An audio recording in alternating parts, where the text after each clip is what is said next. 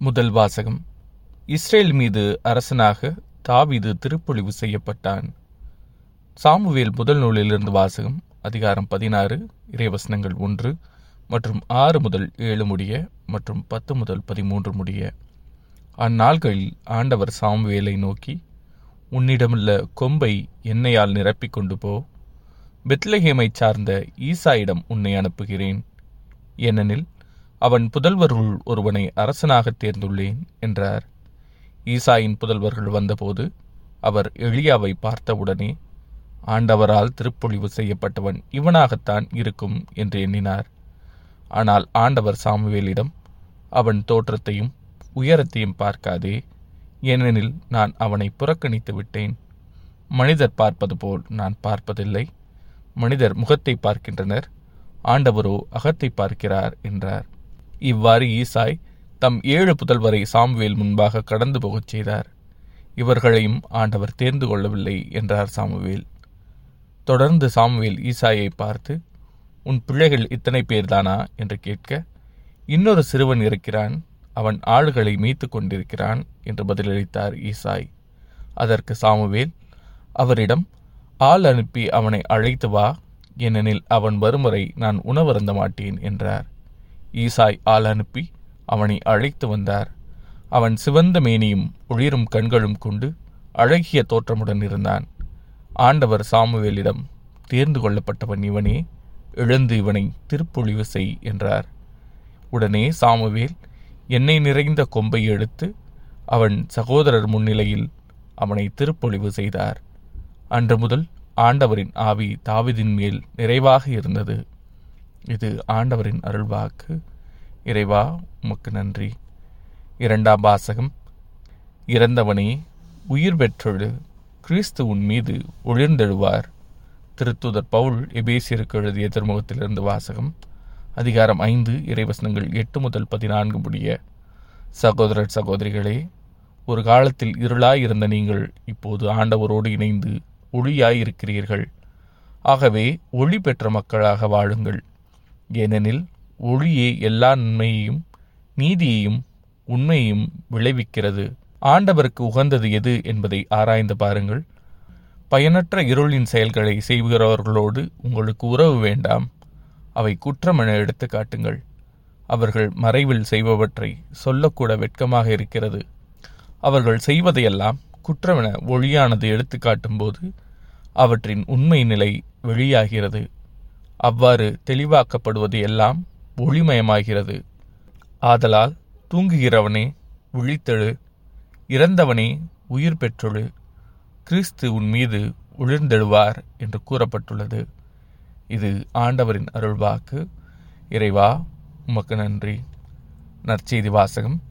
அவர் போய் கழுவி பார்வை பெற்று திரும்பி வந்தார். யோவான் எழுதிய தூய நற்செய்தியிலிருந்து வாசகம். அதிகாரம் ஒன்பது இறைவசனங்கள் ஒன்று முதல் நாற்பத்தி ஒன்று முடிய. அக்காலத்தில் இயேசு சென்று கொண்டிருக்கும் போது பிறவிலேயே பார்வையற்ற ஒருவரை கண்டார். ரவி இவர் பார்வையற்றவராய் பிறக்க காரணம் இவர் செய்த பாவமா? இவர் பெற்றோர் செய்த பாவமா? என்று இயேசுவின் சீடர்கள் அவரிடம் கேட்டார்கள். அவர் மறுமொழியாக இவர் செய்த பாவமும் அல்ல இவர் பெற்றோர் செய்த பாவமும் அல்ல. கடவுளின் செயல் இவர் வழியாக வெளிப்படும் பொருட்டே இப்படி பிறந்தார். பகலாய் இருக்கும் வரை என்னை அனுப்பியவரின் செயலை நாம் செய்ய வேண்டியிருக்கிறது. இரவு வருகிறது அப்போது யாரும் செயலாற்ற இயலாது. நான் உலகில் இருக்கும் வரை நானே உலகின் ஒளி என்றார். இவ்வாறு கூறிய பின் அவர் தரையில் உமிழ்ந்து உமிழ்நீரால் சேறு உண்டாக்கி அச்சேற்றை பார்வையற்றவருடைய கண்களில் பூசி நீர் சிலோவாம் குளத்துக்கு போய் கண்களை கழுவும் என்றார். சிலோவாம் என்பதற்கு அனுப்பப்பட்டவர் என்பது பொருள். அவரும் போய் கழுவி பார்வை பெற்று திரும்பி வந்தார். அக்கம் பக்கத்தாரும் அவர் பிச்சை எடுத்துக் கொண்டிருந்ததை முன்பு பார்த்திருந்தோரும் இங்கே அமர்ந்து பிச்சை எடுத்து கொண்டிருந்தவர் இவர் அல்லவா? என்று பேசிக்கொண்டனர் சிலர் அவரே என்றனர். வேறு சிலர் அவரல்ல அவரைப் போல இவரும் இருக்கிறார் என்றனர். ஆனால் பார்வை பெற்றவர் நான் தான் அவன் என்றார். அவர்கள் உமக்கு எப்படி பார்வை கிடைத்தது? என்று அவரிடம் கேட்டார்கள்.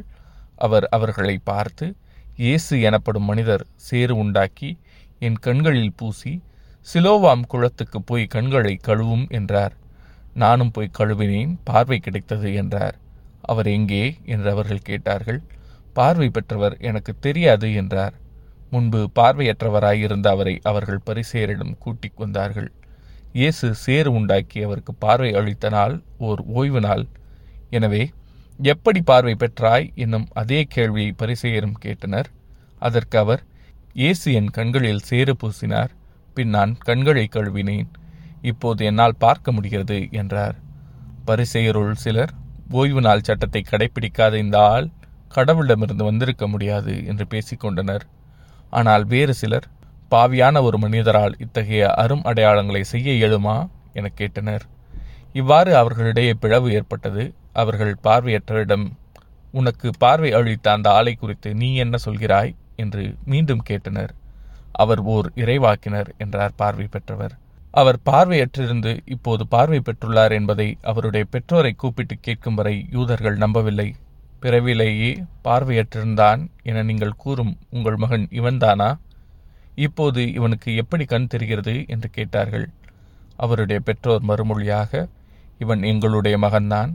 இவன் பிறவியிலேயே பார்வையற்றவன்தான் ஆனால் இப்போது எப்படி அவனுக்கு கண் தெரிகிறது என்பதோ யார் அவனுக்கு பார்வை அளித்தார் என்பதோ எங்களுக்கு தெரியாது. அவனிடமே கேளுங்கள் அவன் வயது வந்தவன்தானே நடந்ததை அவனே சொல்லட்டும் என்றனர். யூதர்களுக்கு அஞ்சியதால்தான் அவருடைய பெற்றோர் இப்படி கூறினர். ஏனெனில் இயேசுவை மெஸ்ஸியாவாக ஏற்றுக்கொள்ளும் எவரையும் தொழுகை கூடத்திலிருந்து விலக்கிவிட வேண்டும் என்று யூதர்கள் ஏற்கனவே தங்களிடையே உடன்பாடு செய்திருந்தார்கள்.